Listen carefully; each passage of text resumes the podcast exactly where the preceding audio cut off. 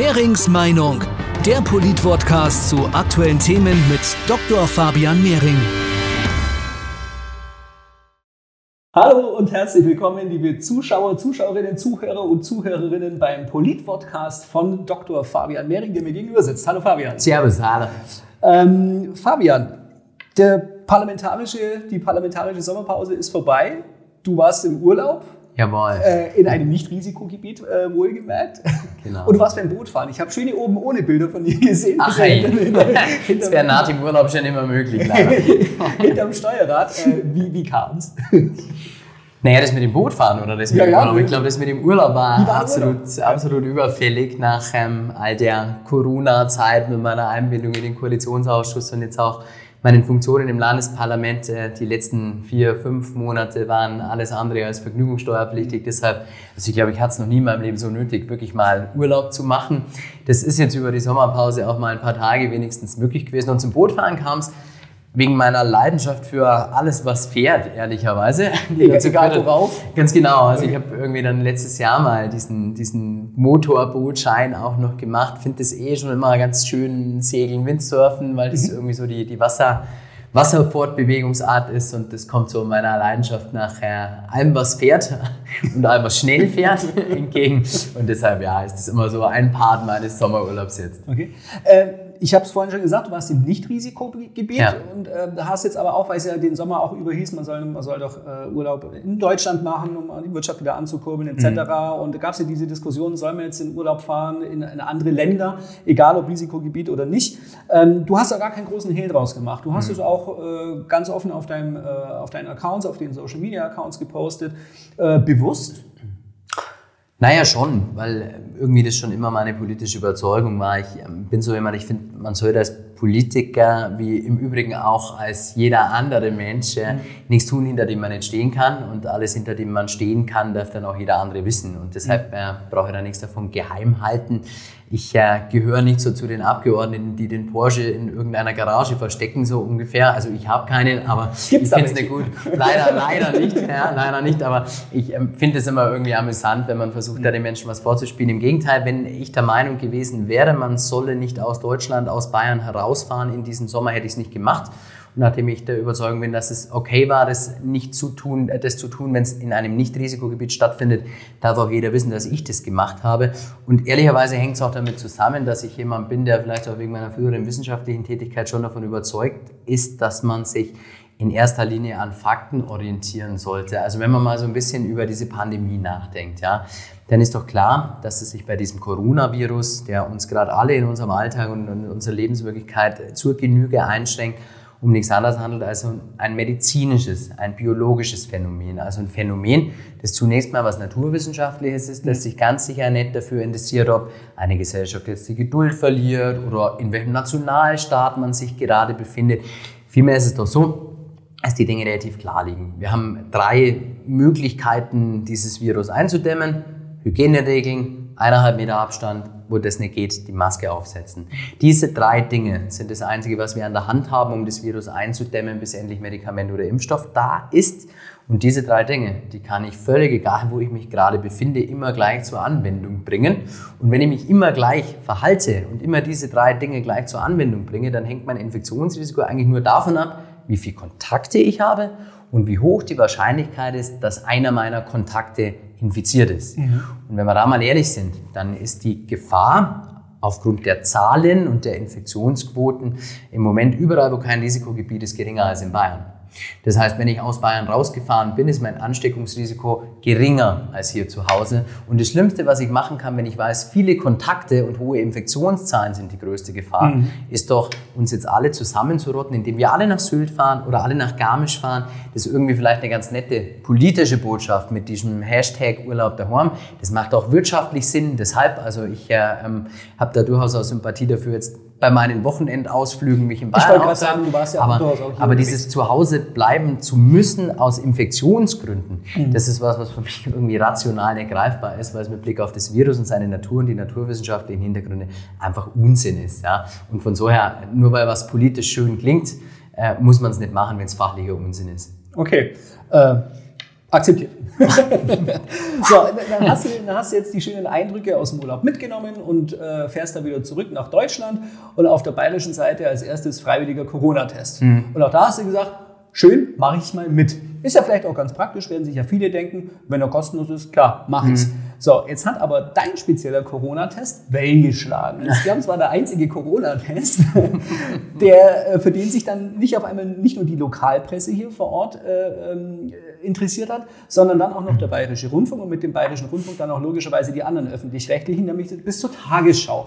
Ähm, was war da denn los? Naja, also äh, ehrlicherweise äh, war das jetzt weder was meinerseits intendiert war, noch was ich mir vorstellen konnte, als mir gerade dieser Abstieg genommen war, aber es war dann in der Tat so. Vielleicht erstmal, warum habe ich den Test gemacht? Ja. Ähm, das wirklich aus einer gewissen Überzeugung heraus, weil ich schon glaube, wir haben jetzt sehr, sehr viel getan, auch sehr, sehr viel Schaden für die Wirtschaft und Freiheitseinschränkungen für die Gesellschaft in Kauf genommen, um bis zur Sommerpause hin dieses Virus einigermaßen unter Kontrolle zu bekommen. Mhm. Und wir dürfen jetzt auf gar keinen Fall riskieren, dass das Ganze wieder torpediert wird und wieder so richtig anfängt, dass Corona wieder zurückkommt mit den Reiserückkehren. Mhm. Deshalb habe ich auch zum Beispiel die klare Position, dass ich null Verständnis habe, wenn jemand in ein Risikoland fährt, nur um dort Urlaub zu machen. Mhm.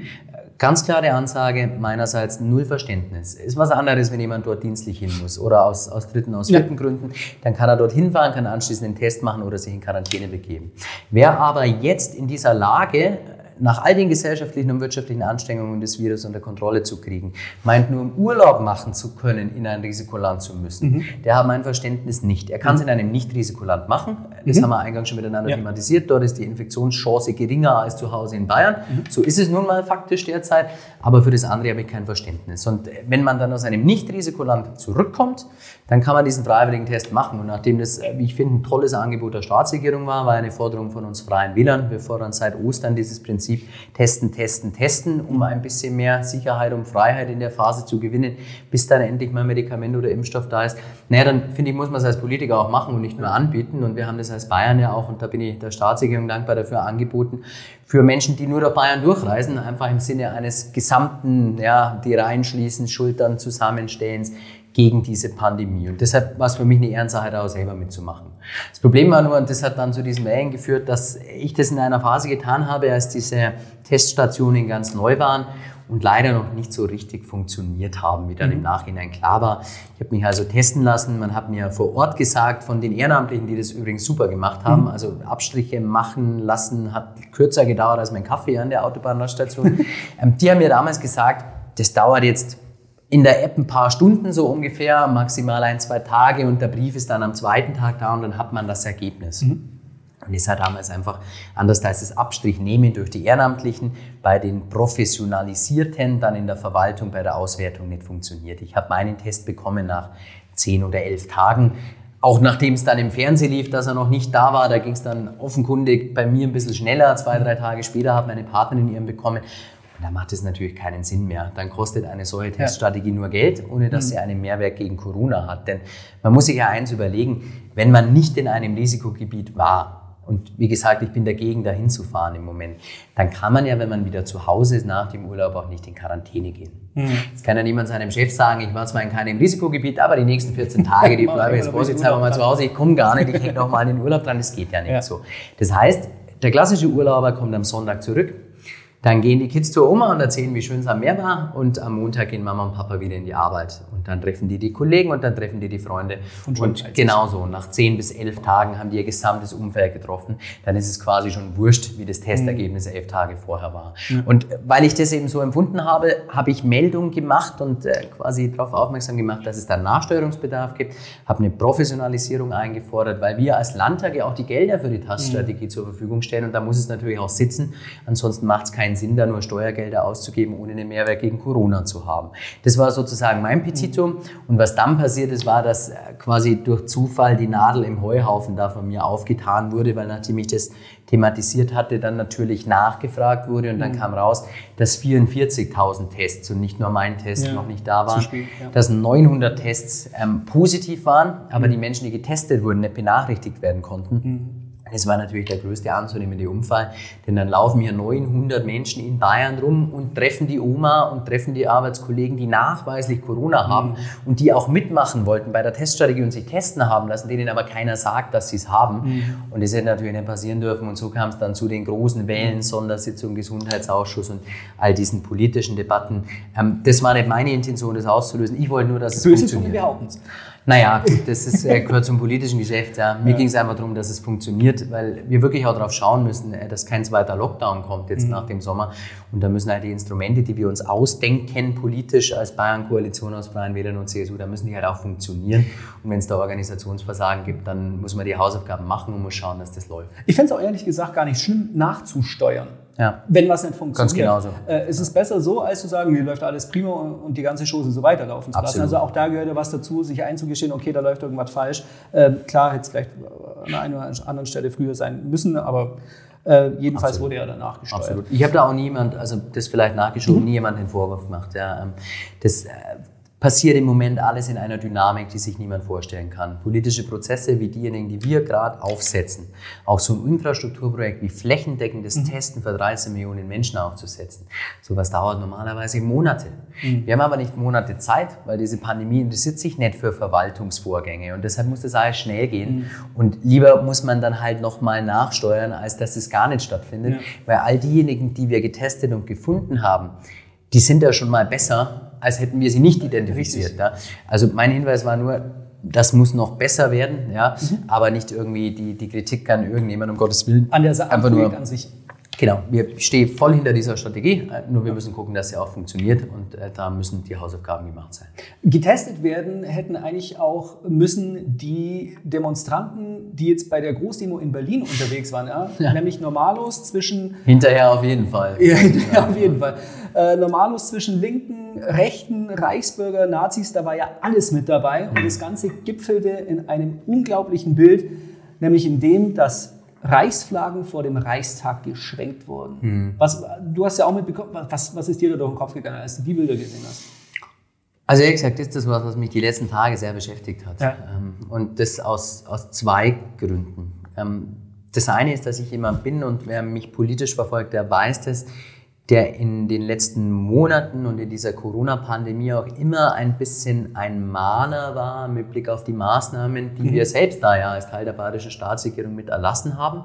Weil ich schon glaube, dass es wichtig ist, dass wir da pragmatisch mit Maß und Ziel unterwegs sind und dass wir da ja, Maß halten und die Gesellschaft an Bord halten, dass wir nicht die Disziplin der Menschen, die da zwingend mitmachen mhm. müssen, dadurch torpedieren, dass wir irgendwo übersteuern oder dass wir irgendwie aufgrund einer abstrakten Allgemeinverfügung dann im Einzelfall absurde, skurrile Dinge äh, veranlassen, mhm. die dann vor Ort irgendwie dafür sorgen, dass die Leute sagen, ist doch hier alles Unsinn, da mache ich doch gar nicht mehr mit. Mhm. Deshalb bin ich schon jemand, der auch großes Verständnis dafür hat, wenn vor dem Hintergrund der größten Herausforderung in der Nachkriegszeit, und es ist Corona mhm. nun mal in unserer Heimat, und auch der größten Grundrechtseinschränkungen in der Nachkriegszeit, die damit einhergehen, wenn da jemand auf die Straße geht. Also ich formuliere es andersrum und zugespitzt, ehrlich gesagt, wenn all das, was im Moment wegen Corona notwendig ist, nicht dazu führen würde, mhm. dass die Menschen in einer Demokratie Gebrauch machen von ihrem Meinungsfreiheitsrecht und Versammlungsrecht im Sinne von Demonstration, würde ich mir mehr Sorgen um unsere Demokratie machen als andersrum. Ja? Und deshalb habe ich auch eines nicht verstanden. Mir ist wichtig, das zu sagen, dass man politisch darüber nachgedacht hat, ob man diese Demo a priori vorher verbietet. Mhm.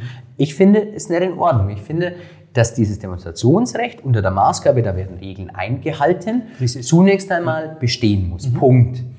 Ich glaube aber, und da bin ich genauso klar und deutlich, wenn dann diese Demonstration läuft und wir beobachten, dass da Leute mit Steinen auf Polizisten werfen, und wir beobachten, dass da Leute mit Nazi-Flaggen den Reichstag stürmen wollen, dann ist es genauso selbstverständlich, wie dass diese Demo stattfinden kann, dass diese Demo dann sofort abgebrochen werden muss. Weil genau das ist die Grenze einer Meinungsfreiheit und einer Versammlungsfreiheit. Und wenn wir sagen, Meinungs- und Versammlungsfreiheit ist selbstverständlich, dann muss es auch selbstverständlich sein, dass dort, wo diese Grenzen übertreten werden, der Rechtsstaat einschreitet. Das ist meine Erwartung an den mhm. Rechtsstaat und diese Sachen unterbietet. Und deshalb bin ich im doppelten Sinne enttäuscht, nämlich einmal davon, dass die Leute, die wirklich die besorgten Bürger aus der Mitte der Gesellschaft sind, die da ganz sicher dabei waren, ja, da einfach mitlaufen zwischen Nazis und Verschwörungstheoretikern, sodass das so eskalieren kann, weil das führt dazu, dass Politik auch diese Menschen dann nur schwer trennen und ernst nehmen kann, das ist das eine. Mhm. Und zum anderen aber, dass man vorher überhaupt diskutieren musste, ob das stattfinden kann.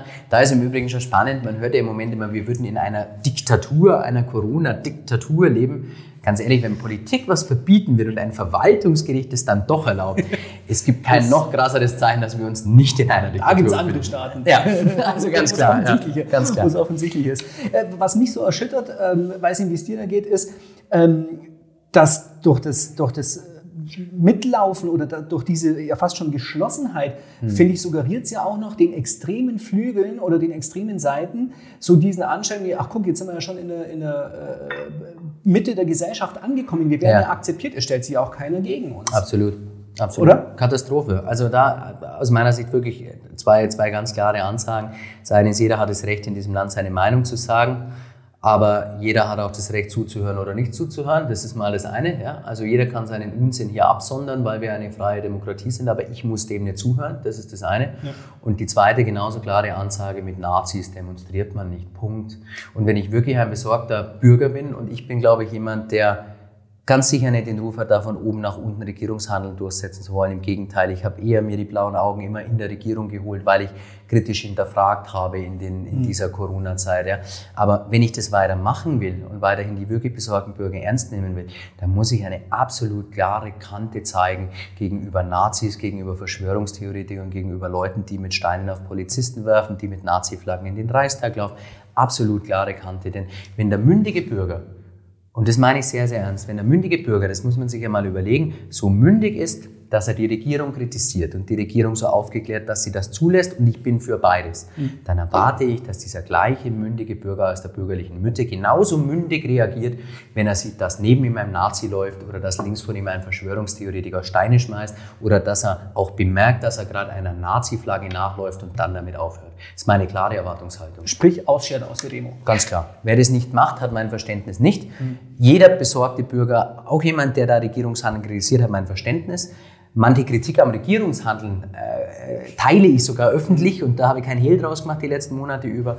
Aber ich bin an der Seite von niemandem unterwegs, der mit Nazis marschiert.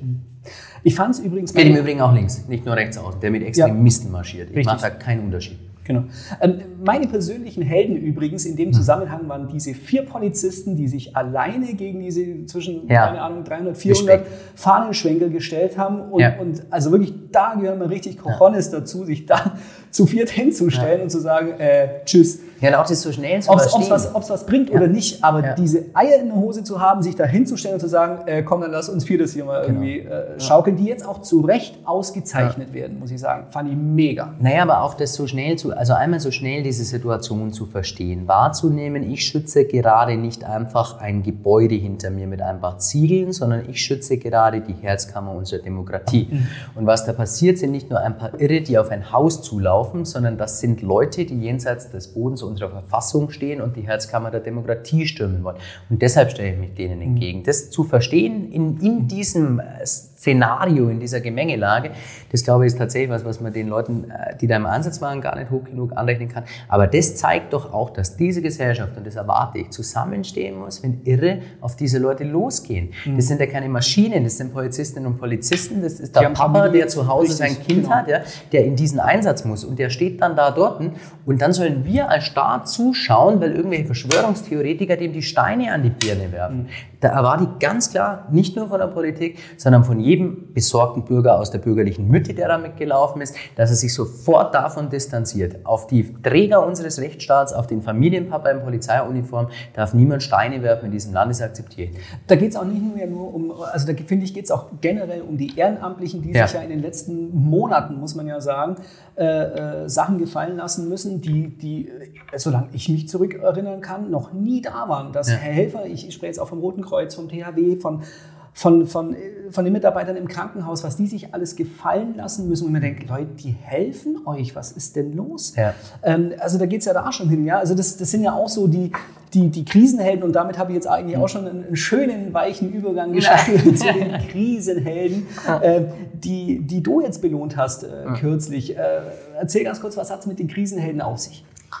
Ja, die Krisenhelden sind entstanden, weil es ähm, einen Mechanismus gibt im Bayerischen Landtag, äh, der eigentlich gut ist und sich in diesem Jahr jetzt ein bisschen komisch auswirkt. Wir haben im Bayerischen Landtag als erstes Parlament in Deutschland die Übereinkunft getroffen, dass wir als Politiker nicht selber an unserer Gehaltsschraube drehen wollen. Und ich finde es mhm. sehr, sehr gut. Das heißt, wir haben die Gehälter der Mitglieder des Bayerischen Landtags an einen Index gekoppelt, mit mhm. der Idee, wenn es den Menschen im Land gut geht, soll es ihren Volksvertretern gut gehen und mhm. andersrum.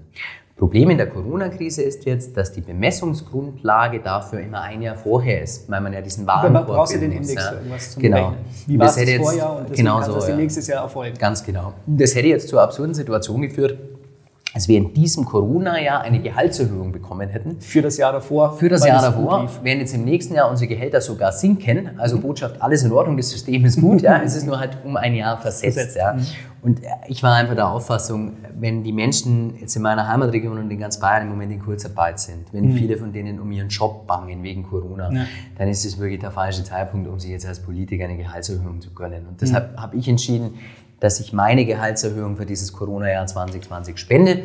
Und wir hatten dann äh, in meinem Stimmkreisbüro-Team eine coole Idee. Ja, und äh, es ist dann, wir nutzen das doch, um mal Vergeltskurs zu sagen, bei denen, die eben die Krisenhelden waren. Wir haben dann so einen kleinen äh, Wettbewerb ausgelobt, uns gedacht, vielleicht ist es cool, wenn es auch noch unserer Corona-gebeutelten Gastronomie hilft. Ja. Also wir wollten Vergeltskurs sagen und haben dann quasi uns entschieden, einen Wettbewerb auszuloben mit denjenigen, die im Ehrenamt den Job viel geleistet haben als Helden in dieser Corona-Zeit und die dann auf eine Brotzeit in der heimischen Gastronomie einzuladen.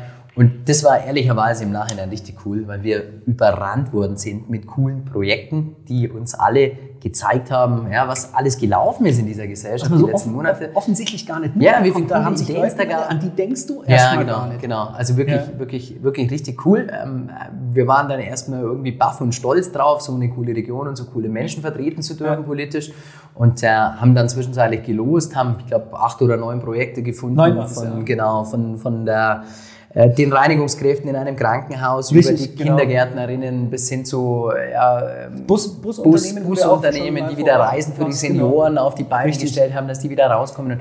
Also wirklich lauter tolle Projekte mit ganz viel Herzblut, ganz viel Leidenschaft und auch Kreativität in dieser Krise, die ein bisschen Normalität und ein bisschen gesellschaftliches Leben wieder in unserer Region auf die Beine äh, gebracht haben.